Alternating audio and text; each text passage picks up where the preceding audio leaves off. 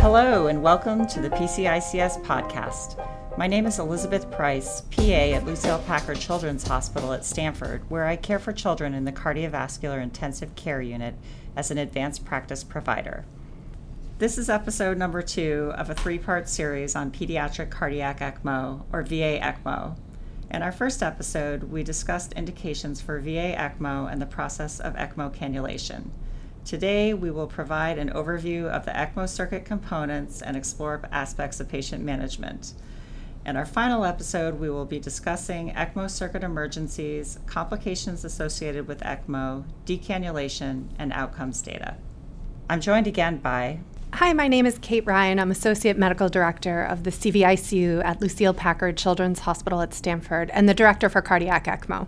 Hi, I'm Ozzy Jahadi, pediatric perfusionist at Lucile Packard Children's Hospital at Stanford and the ECMO program coordinator and educator. Hello everyone, my name is Alan Hsu and I'm an R N ECMO specialist. I'm also the ventricular assist device educator and I'm one of the critical care educators for the C V I C U. In the show notes, we've included a diagram of an ECMO circuit which may be beneficial to view as you listen to this episode.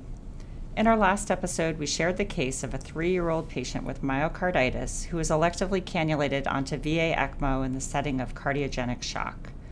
Ozzy, can you describe for the audience the pathway of the patient's blood flow through the circuit and explain the function of each area of the ECMO circuit?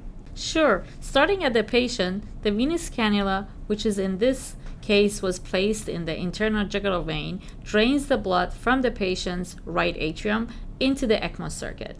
Blood is pulled through the tubing via pump. The pump can be either a roller head or a centrifugal pump, as we described in our previous episode. The rate of the rotation of the pump dictates the rate of the drainage of the blood from the patient. Blood passes through the pump head and is pushed through the membrane oxygenator, which acts as an artificial lung. This is where the gas exchange takes place. A blender can be adjusted to deliver F i O two into the oxygenator. As blood passes through the hollow fibers of the membrane, oxygen diffuses across the membrane into the blood. To increase oxygen delivery to the patient, you can easily increase the F i O two to the circuit without adjusting the ECMO blood flow. That's an important point, Ozzy. To increase oxygen delivery to the patient, you can go up on the F i O two to the circuit, and you do not necessarily have to increase your circuit flow. Yes, and now how we handle carbon dioxide is different. Carbon dioxide is removed from the blood by the sweep gas, which is set at the flow rate in liters per minute. As the sweep gas flows through the oxygenator, carbon dioxide diffuses out through the vent ports of the oxygenator. To remove more C O two from the patient, the sweep gas rate is increased. The circuit blood flow rate is also measured in liters per minute and is set by the rotation per minute on the pump, or R P M. As we described in our last episode, after blood has undergone gas exchange through the oxygenator, it is returned to the patient via the arterial cannula.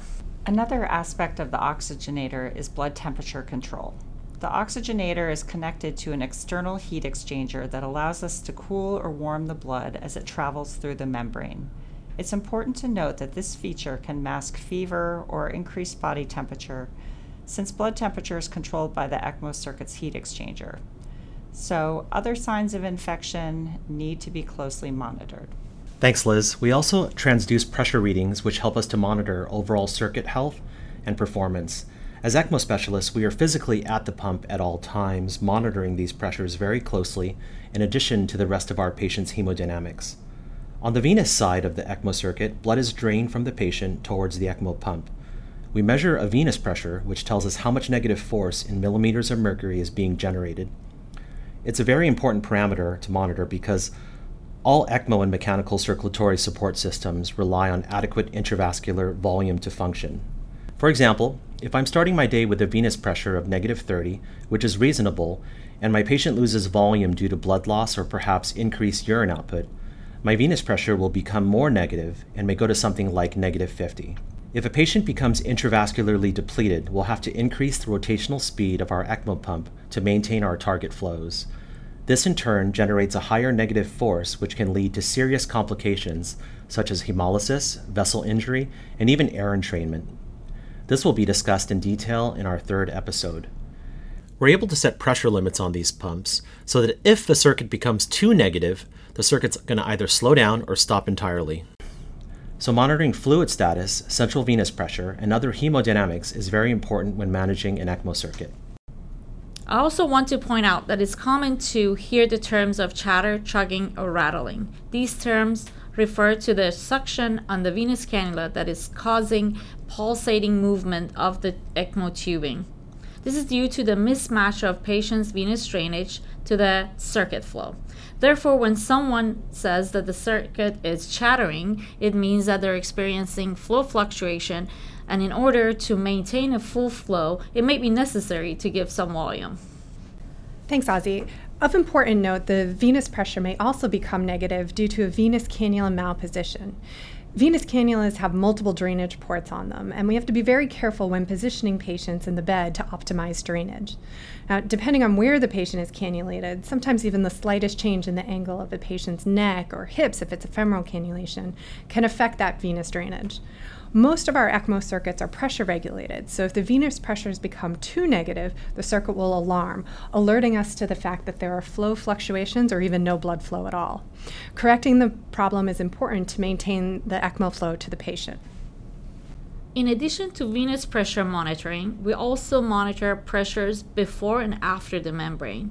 The pressure differential, which we also call the delta P or transmembrane gradient, provides us with an overall indication of the health of the membrane. An increase in the delta P can be a sign of increase in the clot burden of the membrane. This can affect the membrane ability to oxygenate or having to clear the C O two from the blood. In extreme circumstances, if there are too much clot in the membrane, the circuit may abruptly be unable to flow. Thanks, Ozzy. Great points. Because the ECMO circuit is essentially an extension of the patient's circulation, the patient's blood has now come into contact with the polyurethane surfaces of the tubing as well as the oxygenator hollow fibers. All of these foreign surfaces, along with areas of turbulence such as at connector sites, will activate the patient's coagulation cascade. Patients are then at risk of clotting, and that can have important consequences for the health of the circuit. And clots on the arterial limb will also place a patient at risk of stroke and other thrombotic complications. Clots forming before the premembrane can be monitored, and generally speaking, if they dislodge, the membrane will trap them. Clots post-membrane, however, on the arterial limb are much more serious, and if they dislodge, they can completely thrombose the arterial cannula or travel to the patient's brain and cause a stroke. Our center has a very low threshold for intervening on any deposits on the arterial side. Our surgeons can isolate and cut out clotted areas, and in some cases, will even elect to just change the entire circuit out. That's a great point, Alan. Now, as you said, exposure to the circuit and the turbulent flow at various places along the circuit, as well as the membrane itself, can activate a patient's coagulation cascade. Because of this, patients often require anticoagulation. ECMO patients walk a fine line between both bleeding and clotting. Infant and pediatric patients in particular are challenging because the hematologic profile of their coagulation system is quite variable depending on the patient's age. Heparin is a commonly used agent both because of familiarity with use as well as because it has a reversal agent if needed. More recently, other agents such as direct thrombin inhibitors, in particular bivalirudin, are being utilized. And while bivalirudin does not have a reversal agent, it does have a short half-life that can vary with age, but in the pediatric population, it ranges from somewhere around fifteen to twenty minutes. Coagulation labs need to be followed at regular intervals while patients are on ECMO, and constant vigilance for the presence of clot in the circuit is very necessary. Thanks, Kate. I also want to point out that good communication and collaboration among team members are essential to managing a stable and successful ECMO run. There are many considerations and parameters related to circuit monitoring and management. Some key information that should be communicated when you are conveying the specifics of the performance of a V A ECMO circuit to a colleague during handoffs and during daily rounds to promote a shared mental model can include a summary of the patient's cardiac disease and indication for ECMO support, the type of ECMO circuit that you're using, for example, rollerhead versus centrifugal, cannulation locations as well as the cannula sizes, verifying placement of cannulas via chest x-ray and external measurement, target flows for the patient and the cardiac index that we're aiming for, or perhaps we're um, aiming for cc's per kilo per minute of flow, sweep gas rates, as well as any addition of carbon dioxide if that is being used, circuit F i O two, negative venous pressures, as well as pre and post membrane pressures, as well as the transmembrane gradient. And most importantly, the trend of the transmembrane gradient, that is, if it's been increasing by one to two per day or by ten in the last hour, as the rate of change could prompt immediate intervention. Anticoagulation strategies, as well as their target parameters, lab results that can include a C B C or coagulation studies, the amount and type of blood products that have been given, the overall physical description of the circuit, including any concerning clots, any complications during the ECMO run thus far, and priorities for the next shift. A patient that is well supported by V A ECMO will have evidence of adequate cardiac output, a warm exam, good perfusion, and in some cases, patients may have pulses as well. We'll shift gears now to specific considerations related to the care of a patient receiving ECMO support. Management of a patient on ECMO is often dependent on why the patient required ECMO support to begin with. If the underlying cause is known and reversible, it should be treated, such as would be the case with sepsis. Now, many times for patients who require ECMO support for cardiac indications, such as patients who are unable to separate from bypass or those who are post-arrest, it's important to allow for myocardial rest to promote recovery. In these instances, we'll often avoid the use of inotropes, if possible, to decrease myocardial oxygen demand. Instead, we utilize the circuit flow for cardiac output. Higher circuit flow not only increases oxygen delivery to end organs, it decompresses the heart, which can also help with recovery of function. Now, if the patient doesn't exhibit signs of myocardial recovery, such as increased pulsatility, further investigation is warranted, and cardiac catheterization should be considered early to identify residual lesions or other potentially reversible etiologies of cardiac failure. Remember, ECMO is a temporary bridge to cardiac recovery, ventricular assist device, or transplant. If a patient has been deemed a candidate for transplantation, then the decision regarding ventricular assist device candidacy should be expedited. The greater the duration of a patient's ECMO course, the higher the likelihood that a patient will acquire complications. Therefore, the medical team should be very aggressive in pursuing any clinical investigation necessary to uncover underlying disease contributing to the patient's failure to make clinical progress. Cardiac catheterization and obtaining imaging, such as a C T on ECMO, are feasible, though they require extensive team communication and coordination. Often, because we are trying to decompress and rest the heart by utilizing higher flows, a patient may have too generous a blood pressure, and afterload reducing agents such as nipride and clevidipine are needed. Avoiding hypertensions in infants is especially important, as they have a higher risk of intracranial hemorrhage. Now, as I noted in the last session, it's important to carefully monitor end organ labs to assure yourself the patient has adequate ECMO support. So if the patient's lactate isn't clearing or the creatinine is continuing to rise, the patient may require higher flow to deliver more cardiac output. Occasionally, if you're unable to achieve adequate flow, the cannula itself may need to be upsized. One of the issues that can come up in patients supported on V A ECMO for cardiac indications is left atrial hypertension. This can occur if the left ventricle has lost contractility, resulting in high left atrial pressures that in turn can cause pulmonary edema and, if left untreated, pulmonary hemorrhage. That's correct. While V A ECMO directly drains the right side of the heart by virtue of the venous cannula, it does not directly drain the left side of the heart. Because there is still some venous return from bronchial vessels to the left side of the heart, if the ventricle lacks contractility, this blood can back up and cause the issues Liz just described. In these cases, left atrial hypertension needs to be addressed through an atrial septostomy or placement of a left atrial vent. Both of these interventions can be done in the catheterization lab, or surgical placement of a left atrial vent can also be done if the patient has an open chest. Yes, thanks, Kate. I also like to point out that atrial septostomy often provides adequate left atrial decompression for smaller patients less than thirty kilo. Patients that are greater than thirty kilo may require a venous cannula to be advanced through the septostomy into the left atrium. This cannula is then wired into the venous tubing for a pump-assisted left atrial decompression. So we've discussed utilizing the circuit to provide cardiac output. Because on V A ECMO, the patient's blood is bypassing the lungs, the ECMO circuit also needs to be utilized for gas exchange.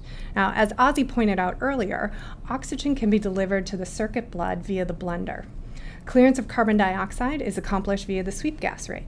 To clear more carbon dioxide, the sweep is increased. Because membranes have become so efficient, carbon dioxide may actually need to be added to the circuit to prevent the patient's carbon dioxide from dropping too low.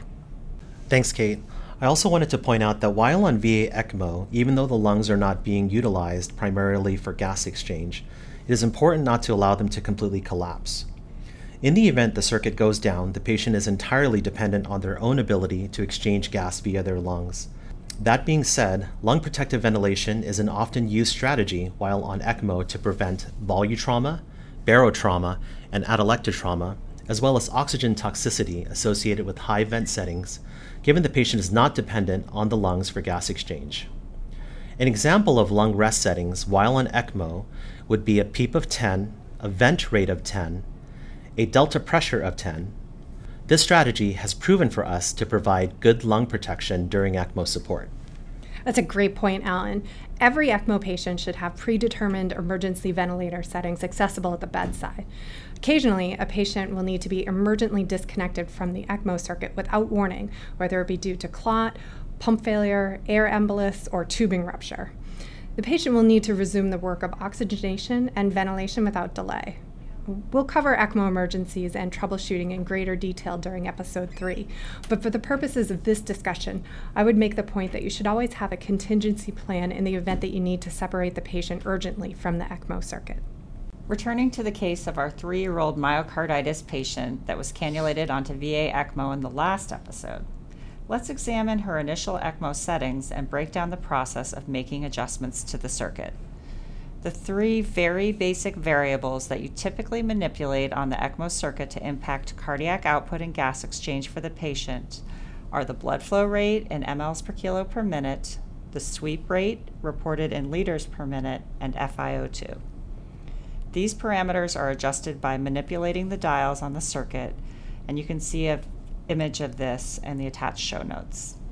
The initial ECMO circuit setting for our twelve kilo patients are flow of one hundred milliliters per kilo per minute, sweep rate of one point two liters per minute, F i O two of sixty percent to eighty percent. Typically, the sweep rate is set at a one to one ratio with the patient's blood flow rate. For instance, because this patient was flowing at one hundred milliliters per kilo per minute for a total of one point two liters per minute of the blood flow, the sweep rate is set at the same rate. The initial gas setting is recommended by the manufacturer of the oxygenator we use at our facility. Gas settings may need adjustment based on our patient's arterial blood gas results once on ECMO. On the monitor, our patient has a mean arterial pressure of sixty with about fifteen points of pulsatility, meaning the absolute difference between the systolic and diastolic blood pressure. We obtain an arterial blood gas immediately after our patient is placed on ECMO support. The pH for this blood gas is as follows: seven point two five, P C O two of sixty, P a O two of one hundred twenty, bicarb of twenty-one, and lactate of four. In this case, it would be reasonable to increase the sweep to adjust the C O two clearance from the blood and increase the pH of the patient. Broadly speaking, manipulation of the sweep gas rate can be thought of in similar terms as how one would adjust a non-ECMO patient's ventilator to treat respiratory acidosis or alkalosis. Increasing the sweep gas rate on an ECMO circuit will clear more C O two and increase the patient's pH. Conversely, decreasing the sweep gas rate will increase the patient's C O two and result in a decrease in the patient's pH. An elevated lactate is expected in our patient with cardiogenic shock who has just been cannulated onto ECMO, given her pre-ECMO physiology. However, if the patient does not have a reassuring exam and other markers of end organ function, such as the serum creatinine or the liver function tests, are abnormal, there is potential that the ECMO circuit blood flow rate is not adequate, and therefore the flow rate should be increased. Although a target mean arterial pressure is customized to each patient, the general goal is to provide a mean arterial pressure that delivers adequate end organ perfusion. Typically, this would correlate with good perfusion on exam and a measured mixed venous sat of about seventy with a serum lactate of less than two point five. So in our myocarditis case, if we increase the ECMO circuit blood flow from the one hundred milliliters per kilo per minute to one hundred twenty milliliters per kilo per minute, then the expected impact would be an increased mean arterial blood pressure in the patient and the increased end organ perfusion. As we slowly uptitrate ECMO circuit flow, it is not uncommon to confront the limitation of the ECMO circuit. The negative venous pressure will increase as the circuit attempts to drain the blood from the patient at the higher flow rate until it counters the threshold at which the circuit will cut out and interrupts the flow to the patient. If the patient is hypovolemic due to the blood loss or third spacing from the sepsis, providing volume resuscitation in form of a blood or crystalloid may restore appropriate ECMO flow. If the ECMO circuit can't deliver adequate flow to provide sufficient hemodynamic support, you can consider other strategies, such as employing vasoactive medications to increase mean arterial blood pressure of your patient, or you can also limit the metabolic demands of the patient through the utilization of deep sedation with neuromuscular blockade. As we previously discussed, sometimes the size or position of the cannula becomes a fixed resistor, limiting the rate of blood flow, and upsizing and or repositioning the ECMO cannulas is indicated. Even when we are able to achieve ECMO flows that provide adequate end organ perfusion, many V A ECMO patients struggle from the sequelae of fluid overload from a variety of causes. One of the advantages of the ECMO circuit is that you can perform ultrafiltration of the blood, effectively decreasing the central venous pressure of the patient by taking volume off, which is often desired to optimize hemodynamics. If the patient requires solute clearance due to acute injury or failure, C R R T can also be performed via the ECMO circuit. In general, our institutional approach is to utilize the patient's native renal function as much as possible before employing ultrafiltration to safeguard against unintended volume depletion, potentially leading to an added pre-renal insult to the kidneys. Employing ultrafiltration can be particularly beneficial in situations where clinical priorities necessitate administering large volumes of fluid for nutrition and medications. T P N, or total parenteral nutrition, is an example of this. We know from previous studies that patients who have compromised nutrition are less likely to survive to hospital discharge. Therefore, if we are unable to deliver enteral feeds via a feeding tube, T P N is administered to provide necessary calories, protein, fats, electrolytes, and vitamins to support wound healing and metabolic demands of the patient. Often, the volume of fluid required to deliver nutritionally adequate T P N exceeds the optimal fluid intake for the patient. You can remove some of this additional volume using careful ultrafiltration through the ECMO circuit. While we're discussing nutrition, I would like to emphasize that enteral feeding of an ECMO patient via a nasogastric tube is reasonable, provided that there isn't any concern for inadequate gut perfusion. Really great points, Liz. Another important consideration is determining the appropriate level of sedation for your patient. Initially, when cannulating a patient onto ECMO, deep sedation with neuromuscular blockade is indicated. Once the cannulas have been secured, the team can make a decision regarding the target level of sedation necessary. The ideal state would be a patient that is awake, calm, and interactive without compromising the security of the ECMO cannulas. In certain cases, a patient requiring minimal sedation may be able to mobilize out of bed, rehab, and even ambulate while on ECMO. This is traditionally more common in adult patients, but there is greater emphasis on its importance in pediatric patients as well as the field evolves. However, a more common scenario in the pediatric population is a child who requires some degree of sedation to tolerate the endotracheal tube, ECMO cannulas, and the frustration of being immobilized in bed. Although the type of medications utilized for sedation and, and analgesia are tailored to the needs of the specific patient, it should be noted that some medications are affected by the ECMO circuit. For example, a patient may require a significantly higher dose of a fentanyl infusion to achieve the same level of sedation and analgesia following ECMO cannulation because the circuit sequesters some amount of it. As we discussed, anticoagulation is an important element of ECMO circuit management.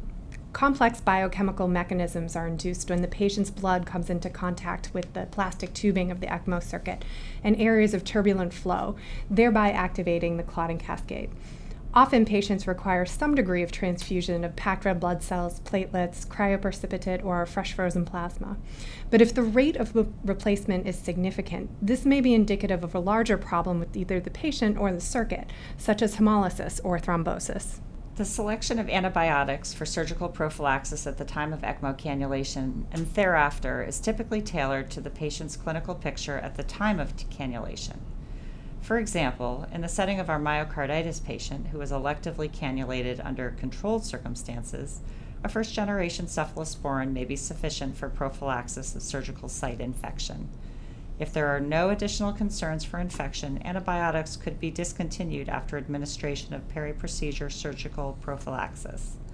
However, broader antimicrobial coverage may be indicated if ECMO cannulation was performed under emergent circumstances, such as E C P R, where sterility may in some cases be compromised, or if the patient's clinical picture necessitated broad antimicrobial coverage, most often seen in septic shock. Finally, to round out our systems-based approach to the care of a patient on V A ECMO, providing social and emotional support for the family as well as the medical team members is a vital component of ECMO care. ECMO is a life-saving modality, but it's an extreme form of support utilized in the sickest of patients. Setting realistic expectations for the family and the patient care team, as well as providing additional support where needed, is absolutely vital to the emotional health of our families and our staff. This concludes episode number two of Cardiac ECMO.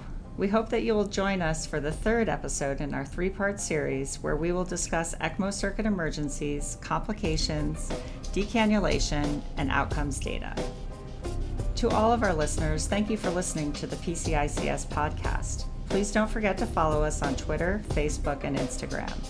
And please subscribe to this podcast on Apple Podcasts, iHeartRadio, Spotify, or wherever you listen to podcasts. Please visit our website, p c i c s dot org, where you can find more information about how to become a member and enjoy updated info on educational resources, meetings, job listings, and much, much more.